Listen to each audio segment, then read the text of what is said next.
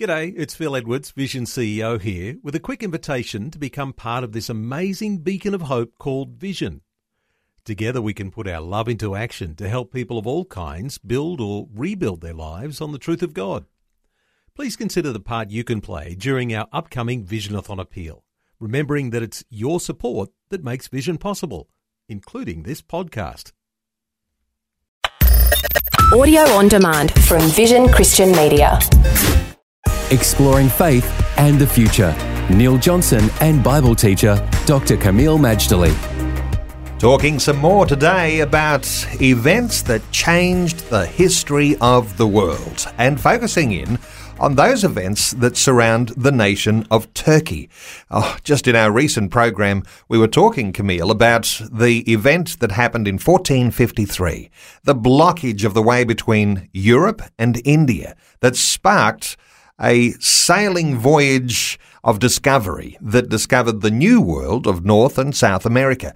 Let's talk today about things that happened beyond 1453 when the Ottomans had taken the city of Constantinople from the Byzantines and then there was change because now Islamics were in control of that section of the world.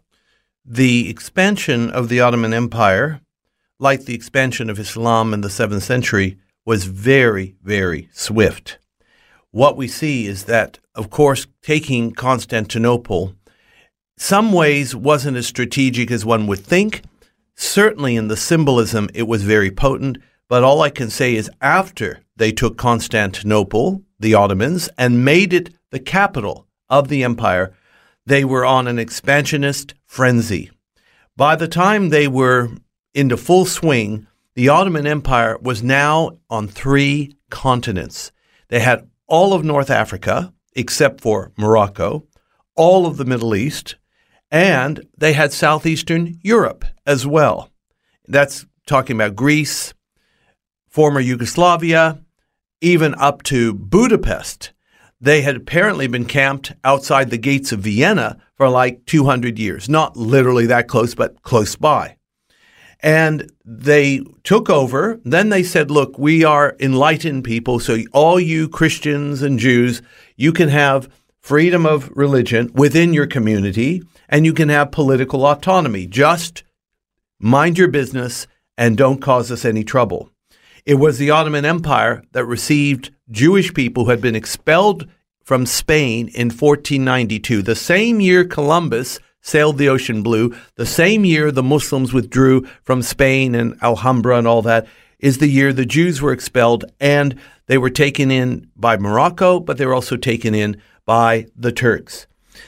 Nevertheless, despite this so called enlightened attitude, the Turks, as Ottomans, were always at war, either to capture territory or to retain territory. It is estimated that in 600 plus years of Ottoman history, from 1300 to 1922, there was only 24 consecutive years of peace for them. Every other time there was conflict. Let me ask you about how things may differ or may look similar today. Always at war. Is that a mark of Islamic history? Well, uh, not always but certainly in their early years, it was, and also in the uh, time of the Turks, it was that we'd say the 15th, 16th, 17th centuries, and especially what the Ottomans did at Vienna, not once, but twice. Vienna was the capital of the Holy Roman Empire. It's the key city of Central Europe. In 1529, the Turks tried to take it under Suleiman the Magnificent, the man that built the walls of the old city of Jerusalem. They failed. And then they tried again in 1683. They almost took Vienna. They should have because there was only 20,000 defenders versus over 100,000 Ottoman troops. But Vienna was saved by a miracle of biblical proportions.